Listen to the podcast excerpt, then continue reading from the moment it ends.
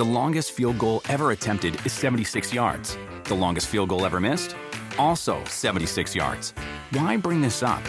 Because knowing your limits matters, both when you're kicking a field goal and when you gamble. Betting more than you're comfortable with is like trying a 70 yard field goal. It probably won't go well. So set a limit when you gamble and stick to it. Want more helpful tips like this? Go to keepitfunohio.com for games, quizzes, and lots of ways to keep your gambling from getting out of hand.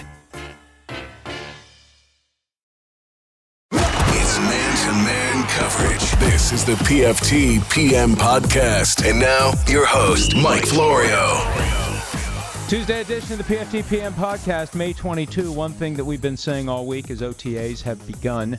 It's just a matter of time before we're reporting on injuries that happen. They're inevitable. Even though these are non contact practices, they move at a certain speed that can result in guys getting injured. And sometimes there is contact, even though it's not supposed to happen. It happens inadvertently or it's not serious enough that it creates issues. And sometimes we find out after the fact that teams were engaged in excessive contact and they get in trouble. Nevertheless, the first name for this year, Paul Worrilow, Eagles linebacker, carted off during practice, air cast on left knee, torn ACL. With Mychal Kendricks also released by the Eagles today, they're down to six or seven linebackers Jordan Hicks, Nigel Bradham, Joe Walker, Corey Nelson, Camus, Grugier Hill, Nathan Gerry, and Leroy Reynolds. So they may be making a move there. I don't know what they expected from Worrilow. He had been with the Lions in the past, but Worrilow out for the year.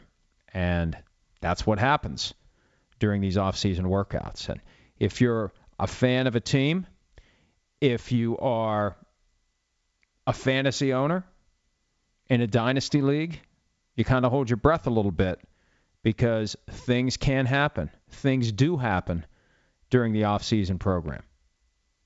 A lot of the news has been about the guys who aren't working out, but the guys who do definitely put themselves at some sort of risk and it happens all the time. And that's one of the things that we need to keep in mind as we get into training camp, preseason, regular season, we make our predictions and prognostications and fill the vacuum with analysis of really nothing, but it's what we do. It's part of the anticipation of the season. You talk about your Christmas presents before you actually get them, and then you get them and you break something, and oh, well, that was fun while it lasted. One of these Christmas presents is going to get broken at some point. We just don't know who. We know it's going to happen. Remember last year, it felt like injuries dramatically altered the landscape of the season? And every year, when the injuries happen, we say, wow, there's a lot of injuries this year. Nah, it's just any other year. It's football. It's a brutal sport. Guys get injured. That's how it works. Christian Hackenberg made some comments today about his career. He's never played in a regular season game.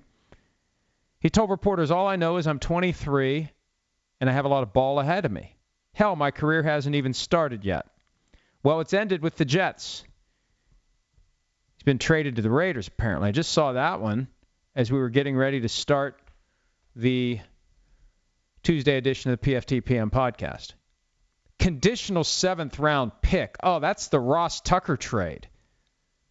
Conditional seventh round pick. That's nothing.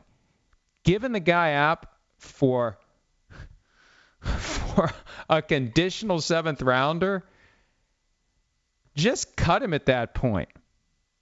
Presumably, he has to make the regular season roster. That would be my guess as to what it takes for for Christian Hackenberg to trigger the the conditional seventh round pick to make the conditional an actual. I just saw that Brian Dawkins is leaving the Eagles organization. They've had a very eventful day. Dawkins was regarded as kind of a fast track front office guy. He'll make it into the Hall of Fame in August leaving the organization. Full story is coming at Philly.com on Brian Dawkins exiting the Eagles. The biggest news, though, I've just been beating around the bush, and I'm trying to measure my words carefully. I've been very concerned about this new helmet rule from the moment that it was slipped through everyone's five hole in late March. And, and let me remind you, because I don't think people are as concerned about this as they should be. People who care about the National Football League, people who have a vested interest in the future of football. I don't think they're nearly as concerned as they should be. What's the line? Boy, I'm going to be a real geek here. Lord of the Rings. Are you frightened? Yes. Not nearly enough. That was the Aragorn line to Frodo in the first of the three movies. All right. Let's go back to late March. Boy, that was a nerdy, geeky reference by me, but it's the first thing I thought of. And if you care about football, you should be frightened, and maybe you're not frightened nearly enough because football is going to change. And I feel like they've pulled a fast one on us with this. It began in late March. I'm eventually getting to the point. We go to the league meetings in Orlando. Several days before the league meetings, we get the list of proposals, 10 of them, from the competition committee. Lo and behold, there was an 11th one they didn't bother to tell us about. Proposal number 11. It prohibits lowering the helmet to make contact with an opponent. As written, very broad. It passed quickly, with the league pointing out the coaches were behind this, the owners are behind this. I'd love to know what they said during the meeting to scare the shit out of everybody into agreeing to this. My only guess, and this is just a guess, and this is based on something I heard the night before this came out. I was talking to someone at the reception that they have at the league meetings, and this wasn't off the record. I'm not going to say who it was, but I don't think it's anything I can't share. I detected a very high degree of concern from the person I was speaking to about participation in youth football. So when you put those very two or those two very thin threads together, you come to the conclusion that the NFL is concerned about boosting participation in youth football, and one way to do it is to make youth football as safe as possible, and one way to do that is to make NFL football as safe as possible and have the changes trickle down. Now, MDS made the great point in the aftermath of that people take their kids to karate classes and they don't expect them to get kicked in the face. When they turn on an MMA fight, they expect to see two people kicking each other in the face. For whatever reason, football believes that everything it does is going to influence what happens at the lower levels of the sport. And I don't know, maybe the, a cultural shift is needed there. We talk about cultural shifts all the time in football. Maybe there needs to be a cultural shift where tackle football played by kids is fundamentally different from tackle football played by adults for whatever reason, the kids want to emulate what they see on TV, which I guess makes sense at one level, but you can have different techniques, you can have different rules, you can have different procedures at the lower levels. The problem is a lot of the coaches, I don't know how skilled they are in the nuances of promoting safety because for them, it's their opportunity to act out on whatever frustrations they have about their own failed athletic careers and they push these kids to do things that maybe the coaches don't realize or putting them at risk or teaching them risky techniques, whatever the case may be. Anyway, my concern was once they slipped this change through, that it was going to be every bit as broad and every bit as dramatic as the language of the rule would suggest. Here's the rule you can't lower your helmet to initiate contact. Okay. Well, sounds like you can't lower your helmet to initiate contact. Sounds like it dramatically changes the game. And remember my big concern? How is this going to change between the tackles running? And one of the members of the PFTPM posse, back before we even coined the phrase, I think, asked the great question Don't you want to know before the draft whether or not this is going to apply to offensive line play, defensive line play, running backs, linebackers? Don't you want to know? Because if it does, boy, it changes the running game, it changes between the tackles running dramatically. They're basically foosball players at that point, where they're straight upright. And you're banging into each other. It's going to change the way football looks. It's going to change the way football is played. And it's going to open the door for someone out there with a couple billion dollars to invest in an alternative league that plays football the way it used to be played. And I've been banging the drum and sounding the alarm, and I asked coaches about it. Oh, no, no, no, it's not going to be. Oh, no. Yeah, yes, it is, based upon what Al Riveron, the NFL head of officiating, said today. He confirmed to reporters that linemen who come out of their stances with their heads down and initiate contact with the top of the helmet will be penalized. What if a defensive lineman coming out of his stance initiates contact with his head? Can't do it. He's got to get his head up. Why even be in the three point stance then? Why?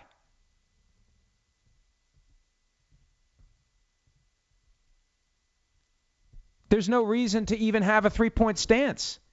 You've got to go straight from a three point stance to a two point position.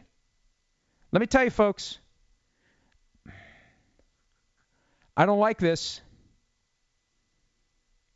I don't like it at all. It's going to change football to the point where it runs football off. They're so scared about the national anthem, which I think has been hijacked by political interests. I think it's overhyped in an effort to get players to conform to someone's view of what is politically acceptable. I think people who claim they're not watching football because players are protesting are full of shit for the most part. I really do. Because the metrics are up. Arthur Blank said it himself when he announced the Matt Ryan extension. League revenues are up, club revenues are up. Okay? Now, I don't think they like the huffing and puffing, but nobody's blowing anyone's house down over the national anthem. They will blow their house down over this. This is a significant and dramatic change to the game. And it's just a matter of time before the three point stance goes away because the three point stance is now useless. You're not firing out. How are you going to how are you going to fire out of your stance and do anything effective if you can't make contact with your helmet. If you have to worry about where your helmet's going to hit. If I'm the defensive lineman, I guess I just stand straight up. You can't touch me. If I stand straight up, then you've got to stand straight up, and then we'll just uh, we'll we'll well, I don't know what we'll do. Will it become sumo wrestling at that point? So, look, There's a real. I, I, oh, you're too. Oh, you're being an alarmist. Uh, I think I'm being a realist.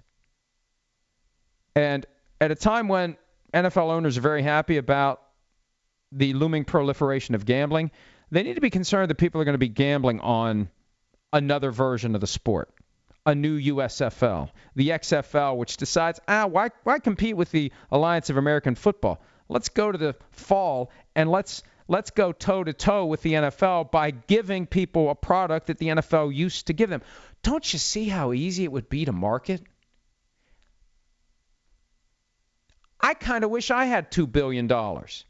Now, look, for me, one thing I wrestle with is the ethics of embracing a brand of football that is overtly violent, that is played like it was back in the 80s and the 90s. Back when, I don't know, did they know? What did they know about the risk? Eh, who cares? Everybody knows the risks now. It's very easy to justify it.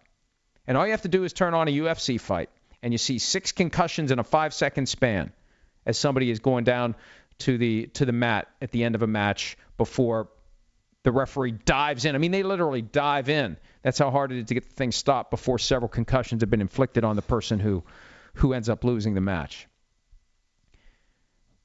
80s football is no more brutal than that. All you got to do is a single entity league with a clear waiver, clear acknowledgement of all risks, and off you go. I'll cover it. If anybody wants to start it, I'll cover it. It's profootballtalk.com. It's not NFLtalk.com. If a better brand of football comes along, see you later, NFL. Sorry. But if you're not going to give me the sport that I grew up watching, that I fell in love with, I'll have my eyes open for something else out there that looks more like the football that I'm used to. I think that's a fair reaction to this, and I think a lot of people are going to feel this way. And this is all happening like we're asleep. I mean, the, the clear warning came when they snuck it through in the first place. And then, oh, no, no, this doesn't, no, this isn't changing. Oh, no, it's not going to, oh, no, it's only going to be three or four plays a, a year, three or four, whatever it was. They downplayed how often the ejection is going to happen. Well, here's the thing the ejection's only going to happen when it's egregious, when somebody runs at a guy who hasn't been tackled and plows into him in a linear posture.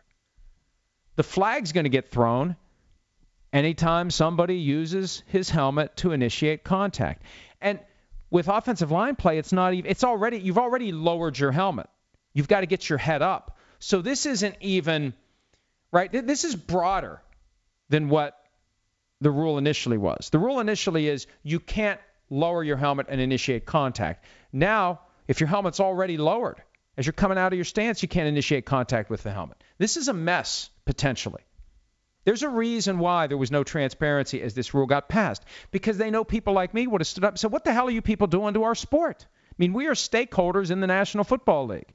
We want the game to be exciting. We want the game to be compelling. We want the game to look like it's looked, for the most part, over the last 40 years. And the changes have been evolutionary, but it's revolutionary when you look back 30 years. Think of how different it's going to be now. It's going to be seven on seven in pads. Oh, there'll be some some rugby style tackles, and that's good. Look, I, I understand the importance to make the game safe, but let's not let's not keep guys from doing what they want to do, all in the name of changing the fundamental nature of the sport at every level. I mean, are, are these rules really going to trickle down? How long is it going to take?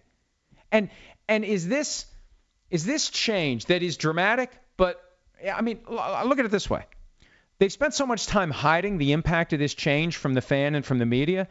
Mom and dad, you think they've uh, realized? Oh well, we can let little Jimmy play football now because the NFL has made this this rule change that uh, they didn't tell anybody about, and they still haven't been openly candid and transparent about how it's going to affect the game. Oh, now we can let Jimmy play football because instantly youth football becomes safer. I, I don't get I don't get it. And I've had a bad feeling about this from the start. That this is something that is going to change the game in a way that drives people away from it. That makes people say this isn't the football that I'm used to watching. Now, is this going to be the same rule in college football now? I mean, they hope it trickles down. Could it be that college football says, "No, we're not we're not crazy. These kids know what they're doing. They understand there's a risk. They understand it. It's part of what they're paid for. Uh, uh, uh, uh it's part of what they get a free education for. And by free, of course, I don't mean retail, I mean wholesale, because how much more does it cost to let one more kid not go to class? Yeah, this is a big deal. It's a big deal. And I'm scheduled to talk to Troy Vincent tomorrow. It will be part of the PFTPM podcast and we will break it all down with him. And I'm going to ask him candid questions. I'm going to ask him direct questions. I want to know what this rule does and doesn't apply, and I want to know why it was all a secret and why it's taken so long to get to the Tootsie Roll Center or the Tootsie Pop. Two months. And now we're just finally finding out what I had feared from the get go that this is also going to apply to linemen in the trenches. I asked Sean Payton, is this going to change the Running game between the Tigers? No, no, no. Uh, Bill O'Brien, how dramatic of a change? Ah, oh, not really dramatic. All that. Are these guys pissed now? Because they've been told something that isn't true? We'll get some more answers tomorrow. And that's, look, regardless of what actually is going on here, the biggest problem is, and maybe this is because they currently don't have a head of PR. Ever since Joe Lockhart left, they haven't hired a replacement. The messages that are coming out are all over the place. On one hand, it's going to be a dramatic change. Then they say it's not. Then they say it will. Then it'll be this. Then it'll be that. They got to get their act together on this, and they got to inspire some confidence in those of us who cover. See, a lot of people who cover the sport don't give a shit about the sport. They've just been assigned to the beat. I mean, let's call it what it is. A lot of the people who end up covering football for a living don't love football. They became journalists and they didn't get the assignment they wanted. Or they're doing this until they do get the assignment that they want. They don't care about it. They don't have a vested interest in it. If football goes away, they'll cover something else as journalists. Now, those of us who entered in the non traditional way, we ended up attracted to it because we love it, because we want to be part of it. And I'm, I'm grateful for the fact that I'm part of it, but I'm going to protect it too. And if, if football becomes something other than football, then, then what are we doing? May as well just cover hockey or Canadian football or any kind of football that looks like football, not this seven on seven crap that they're going to give us if you can't block, if you can't shed blocks, if you can't tackle, if you can't get past tacklers. What is this going to look like? It could just be that there is a huge disconnect between what the rule says and what actually happens. But even if that's the case, the officials are going to have the discretion anytime they want to say, oh, that's a flag, because it's going to be like holding. You can call on every play. You're going to be able to call somebody either lowering their helmet to initiate contact or failing to get their head up on every single play.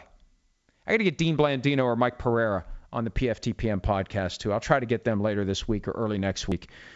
Because I, I really do think, and we can call it our game. This is one of those instances where, you know, I give Stats a hard time anytime he says we when he's talking about the 49ers. But we can call football our game. Because without us, without fans, without media who give a shit about the game, there is no game. People don't care. It's one of the things I always say about Bill Belichick. If he doesn't like dealing with the media, go coach high school lacrosse. You'll be paid accordingly because nobody gives a shit, or at least they don't at the same level. All these people are making millions, and in the case of owners, billions, because we love the sport. Are we going to love the new version of it? Does anybody even realize what's going on here?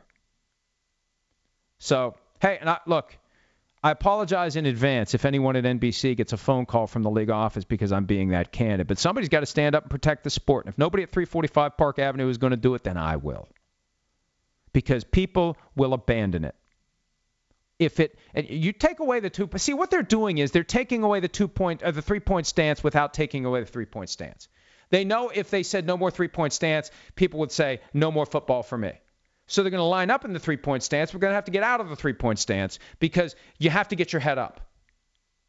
It's going to be the old Dallas Cowboys pre snap shift. Remember they do that? That was back in the 70s when when the Cowboys were becoming America's team and they did the shotgun and and all these different things and and they'd come out and they'd be in the three-point stance and then they'd stand straight up and go back down. The only difference is you don't go back down. On the snap, you stand straight up. It's going to be more passing. It's going to be less running. The Giants are, should be very glad they took Saquon Barkley because he's going to be a receiver. And he's going to be running the ball in space. It's going to be a lot of pitch outs. Changes everything if, if what Al Riveron said is what's ultimately applied.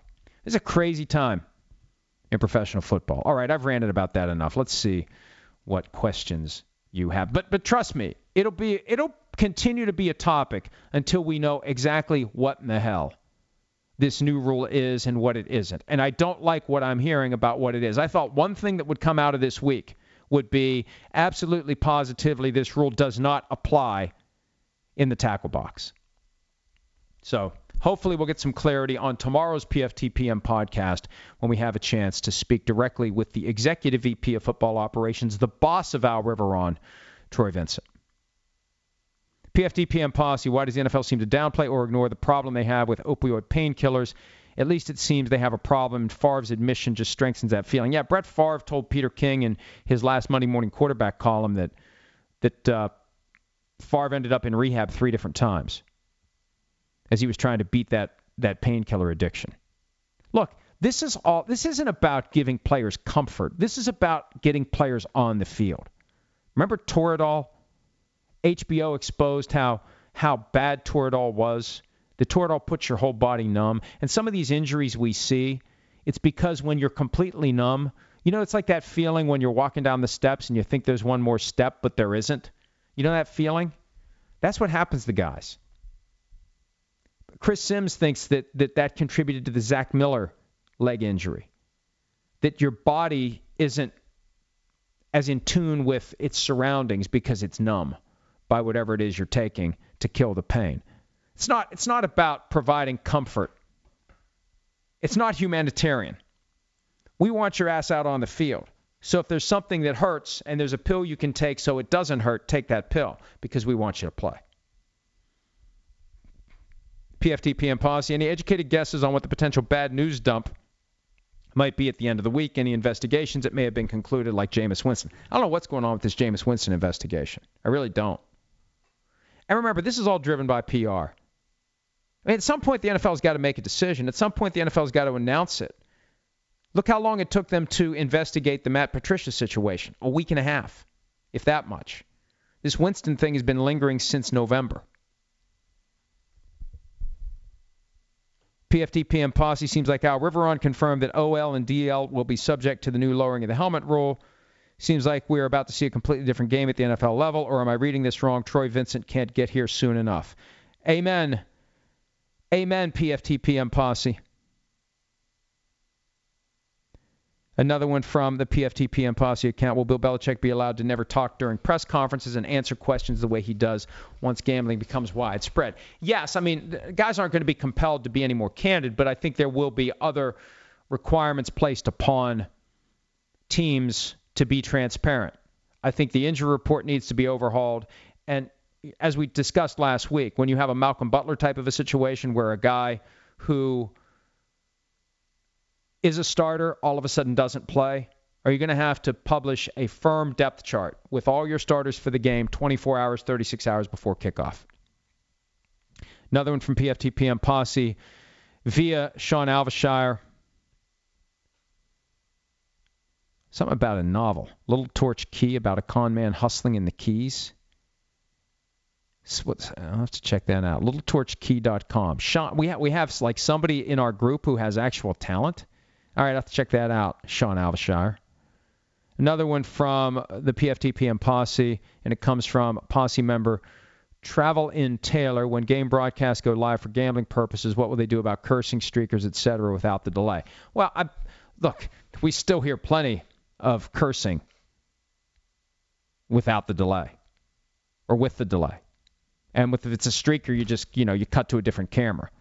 But yeah, there, there will be some things that get through when you don't have the ability to uh, hit a button and and knock something out. But there, there's plenty of cursing that already comes through. Jason Schender, any updates on the NFL Network sexual harassment case? We were talking about that earlier today during a break in PFT Live. Ike Taylor is out at NFL Network. The other two guys, Heath Evans and Marshall Faulk, there's been no update. I don't know what they're doing. It's an awkward situation when you have employees who are accused of specific misdeeds as part of a sexual harassment lawsuit. If you don't fire them, it's easier to get them to cooperate with the defense. If you cut them loose, they no longer have any reason whatsoever to help. And it could be that when they did an investigation, they realized, look, Ike's, Ike's situation is graphic enough and it's confirmed, and here he is on video doing whatever he was allegedly doing. He's out. The other guys, it may be that they're deciding to say they didn't do what they did because if you keep them around, they're more inclined to help you. They're more inclined to cooperate because there's that chance of ongoing employment. And then after you settle the case, you fire them. That's often how it goes. At the Laughing Man 5, when you say you use the term ripe in a legal sense, do you mean that whatever rift that exists between TB12 and Bill Belichick has a chance to be rectified where it isn't a question anymore? Do you mean in a sense where it's not big enough story yet to break? When I say ripe, when I say something's ripe, and, and Stats and I had this discussion today, and he was being obtuse, and he does this on purpose at times. He, I, I don't know why. It's one of his weird little quirks that I tolerate, and I've tolerated for the last three and a half years. But the word ripeness really is a, a, a term of art, even though it's not a big convoluted Latin phrase. And in order to have a dispute that is presented to court, the dispute has to be ripe. There has to be something that can, it can't be theoretical, it can't be hypothetical, it can't be something that may arise in the future. It has to be something right now. Now, as it relates to Tom Brady and Bill Belichick, it's ripe. It's ripe for a resolution. It's ripe for open conflict because the battle lines are drawn when he doesn't show up, when Brady doesn't show up for offseason workouts, for OTAs, that that is an act of war as far as Bill Belichick is concerned. And and as I predicted today during PFT Live, and, and it didn't take an advanced degree in psychology to figure this one out, when Bill Belichick was asked about Tom Brady, what did he say? I'm only talking about the guys who are here. Eric T. Sains, is Stats really as annoying in real life as he comes across on air? Yes. Or is the contrarian persona exaggerated for our entertainment? No. He is exactly that way. We were at dinner at the scouting combine, and we, we had somebody who was who'd stopped by who works for the Raiders, not Jon Gruden. And and within five minutes, the person had stats pegged. You're the one that's always against everything just to be against everything. Yep, that's how he is. Now, look, I think it's a useful foil for me at times. But yeah, he's exactly that way. Stats has a reputation for picking the dumbest little argument and clinging to it and digging in. It's like, why? Why? Why are you, why are you going to get into a full blown argument over that? Who cares? Yield on that, fight on something that actually matters. Matthew Farley, what advice would you give to expecting parents? Oh boy. It's been a long time since I was in that category 22 years ago. We found out January of 1996, just a couple of days after I went to the Steelers Colts AFC Championship game. It was like that Wednesday. And I mean, get ready, right? Your life changes in a fundamental way. It's a good thing, but once you add that extra human being to the household, especially when that extra human being needs constant care and feeding and diaper changing and monitoring, man, it changes everything. And I, I, look, and here's the thing no matter how old they get, no matter how big they get, no matter how adult they get, you're, you're going to continue to worry about them and be concerned about them and dote on them. And, and it drives them crazy. And when I was 21, like my son is now, it drove me crazy when my mom was constantly worrying about me. And I was disrespectful and I shouldn't have been. And I feel bad about it now. And we worry about him and, and ask him questions and, and it drives him crazy and he's disrespectful about it at times and he's going to feel bad about it at one day too. It's just the cycle. I think that's very common. But your life changes permanently. And and I, I wouldn't trade it for the alternative. But man, as your kid gets older, like when you when you no longer have to deal with with bottles, like that's like a, it's a little it's like a plank off of your your back, right? You still got plenty of other planks you're carrying, but but you feel that and the diapers that that stinky. Oh my God, that thing you throw the diapers in, you get a whiff of that every once in a while. It's worse than walking down the street in New York City in the in the summertime. And anyone who has walked down the street in New York City in the summertime knows what I mean. But uh, you know, it's just enjoy it. And and I remember telling myself 22 years ago, God, I'm trying to do this without getting emotional. You know, you, you want to be around for everything.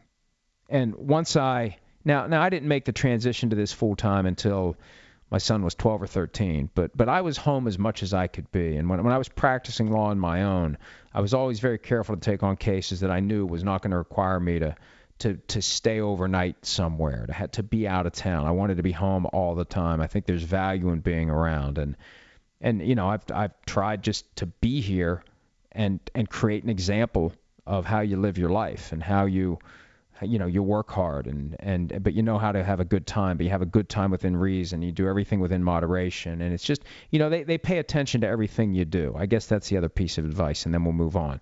They watch and they listen to everything that you do so keep that in mind it, it's like having a hidden camera in the house although the audience for this one the most important audience member you're ever going to interact with in your life and just remember that it changes your life dramatically and permanently and Big Brother in the form of little baby is always watching.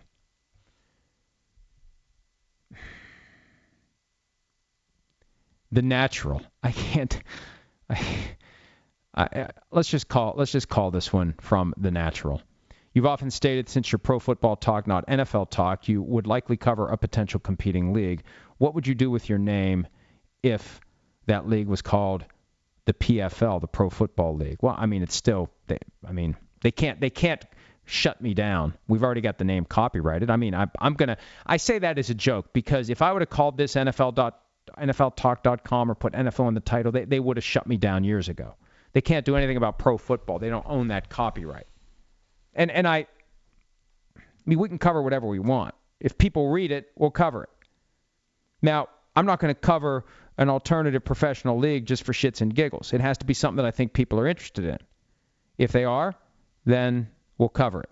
But let me tell you, they need to be worried. They need to be more worried than ever about somebody setting up a competing professional football league in season that embraces football the way it used to be. And there will be people in the media who say, "Oh my God, how how how does anyone have the the nerve to take these risks?" Look, the, the players are taking the risks. And any of these people who say that, as I've said time and again, they've never watched a UFC match.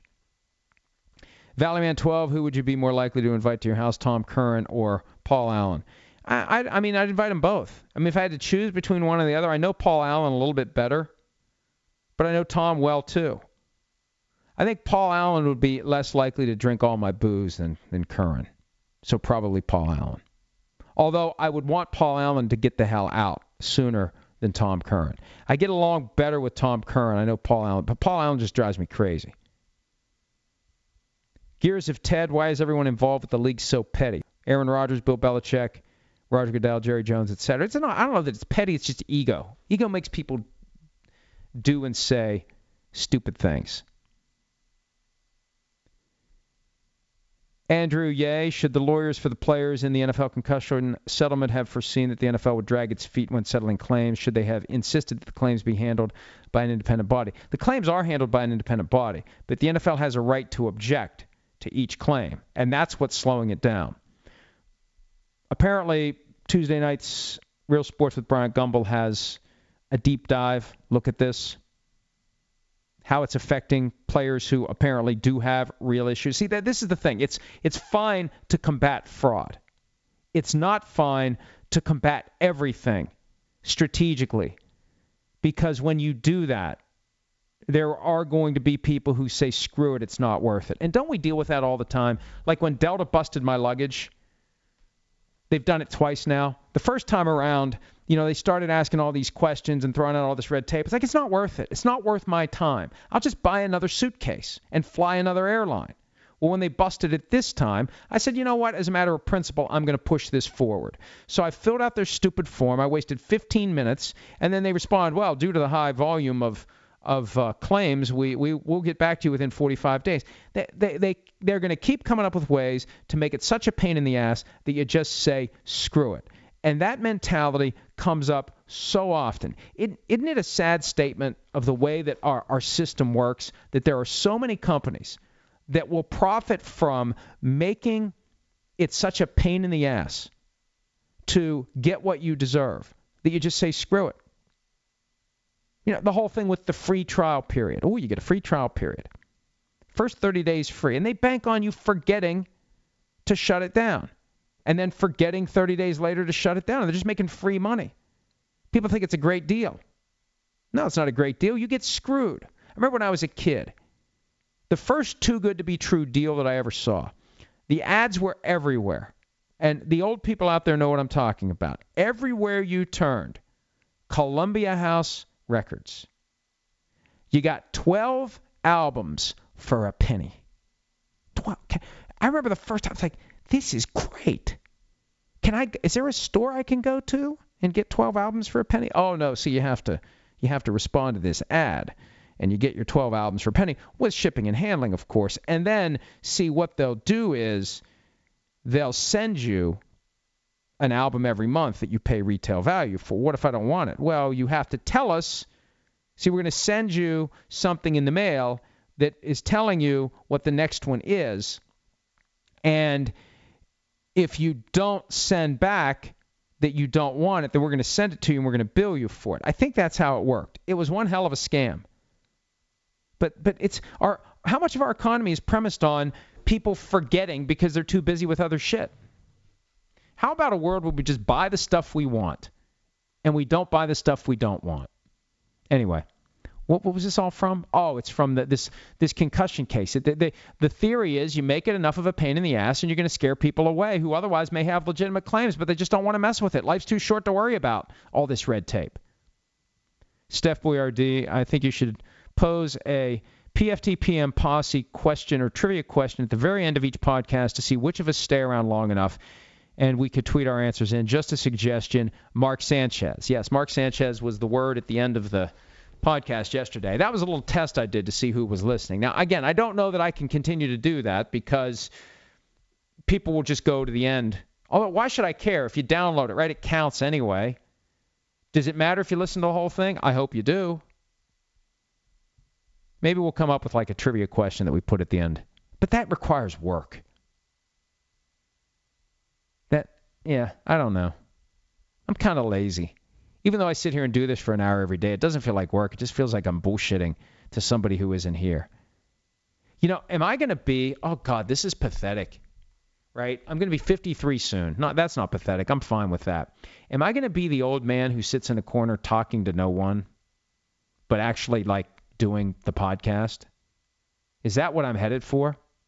Am I going to be the guy in the nursing home? We're like, oh, you know, he used to, he used to do the sports and he thinks he still is. Wow. Maybe I should retire now. Uh, God, I got, this has been a very depressing. Well, it all started with this stupid ass helmet rule. 02359 Raider, why do you think Jim Plunkett and Tom Flores are not in the Hall of Fame? They've each won two Super Bowls. What other head coach or quarterback has won two and not been voted in?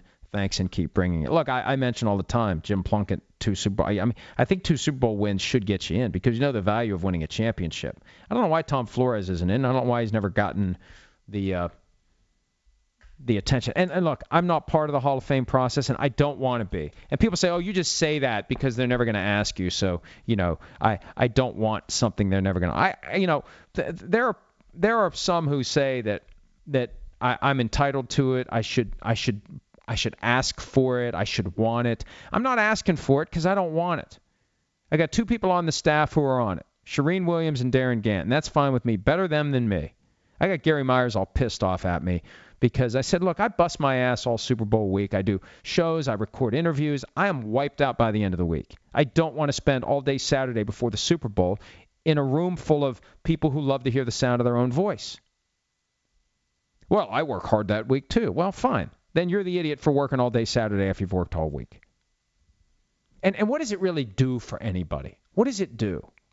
When you look at the dynamics that have affected the media world in the last 20 years, being on the Hall of Fame selection committee has not kept a single person employed. All right. What am I looking at here? I'm looking at Tom Flores. Man, it's been a long time. Been a lot of coaches since Tom Flores. He was 91 and 56 in eight years as the head coach of the Raiders. John Madden got in 112 and 39 in nine years. And I don't think Madden gets in if he doesn't become Madden, if he doesn't become one of the best broadcasters in TV history, if he doesn't become the face and the voice and the name of the ultimate video game brand. If Flores had done all those things, if we'd been playing Flores 93, and if Flores had been the guy with Pat Summerall, I think Flores is in the Hall of Fame. I think it's that simple. With Plunkett, I, I think the two rings should get him in, but but what the hell do I know? At Loogie Bryan, have you ever said got him to Chris Sims? I never have given Chris a hard time that his dad says eam instead of him. I need to do that. I've been so open about that over the years. And, and I feel like I know Phil now, even though I really don't know Phil. I've heard so much about Phil from Chris, and Phil sounds like a pretty cool guy. Pretty good laissez faire upbringing. he did all right with Chris, although Chris is kooky. Chris is kooky in a good way. Chris is so different from what I expected him to be. Because I expect, like, especially quarterbacks, former quarterbacks. I mean, not. I expect him to be a certain way, and Chris isn't that way. He's very self deprecating. You can make fun of him, and he loves it. He laughs about it. It's great. I bust his chops all the time, and he is so good natured about it and he, he is very quick to make friends with people. He's got a very warm nature. For a big, tall, imposing guy with this giant hand, and he fist bumps, and like you know, he does the fist bump, and you fall down. All right. What else is here? K. Stees, 17. Do you think you would get Cam Wake on the show to speak about his experiences in the CFL? It'd be cool to hear more about the path to the NFL from another league, especially with more leagues coming. I think we're trying to get Doug Flutie. We've had Cam Wake on the show in the past. I think I've asked him about his path from the CFL to the NFL because that, that was back at the time when Michael Sam, you know, came in the same way as Cam Wake did, undrafted. Well, no, Cam Wake was undrafted. Michael Sam was at least picked, but didn't stick, washed out. Cam Wake went to the CFL and became a great player.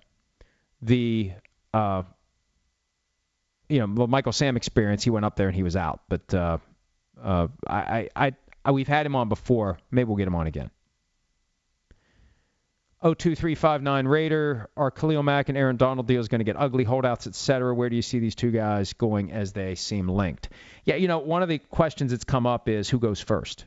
Because whoever goes first, the second guy's going to try to get more. Mack's got a bigger potential to get ugly, I think. I think. I don't know. With Aaron Donald, I think the problem is, and I think this is applies to Mack at a lesser extent.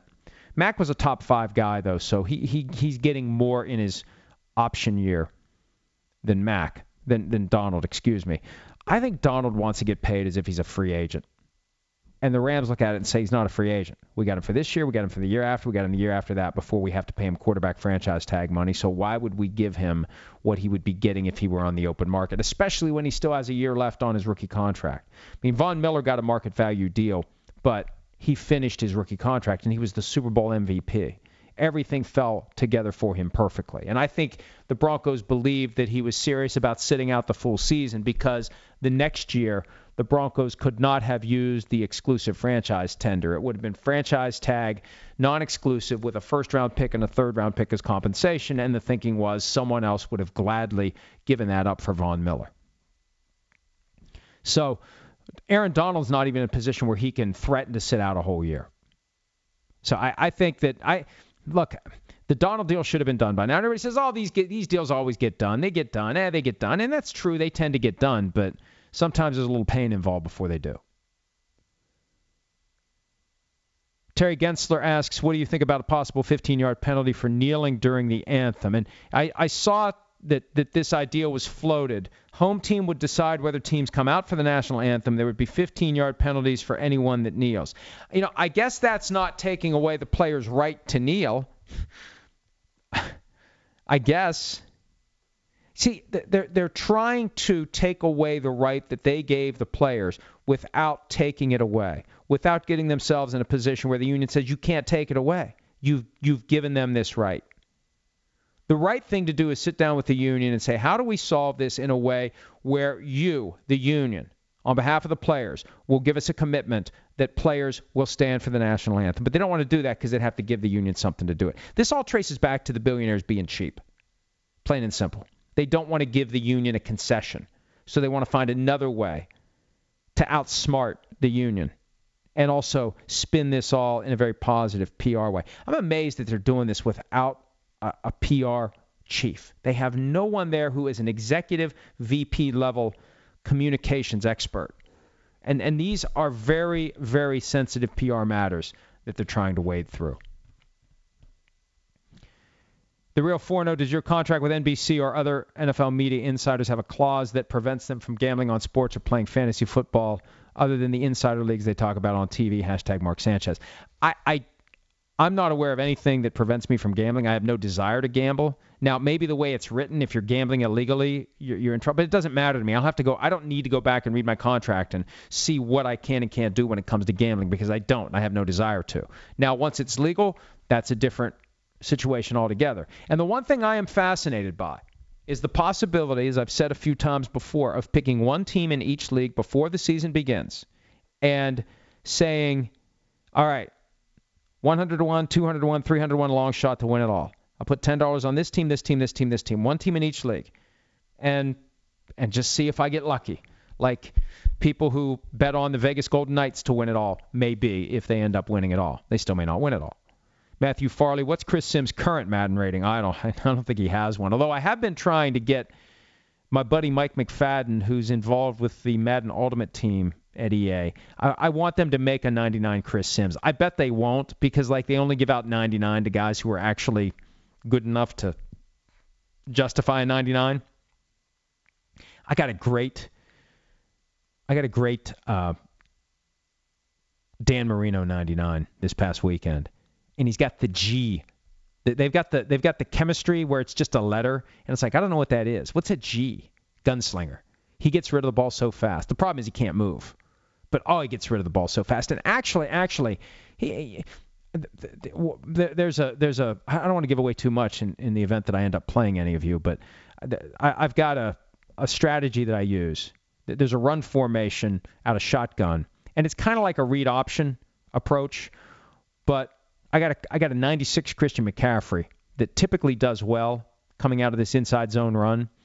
And when I see the defense. Sometimes they get frustrated because they can't stop it. They'll put the they'll put a couple of linebackers the, double A gap blitz like the Vikings use, and so I can I can audible to a play action, and uh, if those guys blitz, I got guys wide open down the middle behind them, And if they drop into coverage, I just run with the quarterback in the gap they've created. And actually, Dan Marino is good for about six or seven yards when you do that.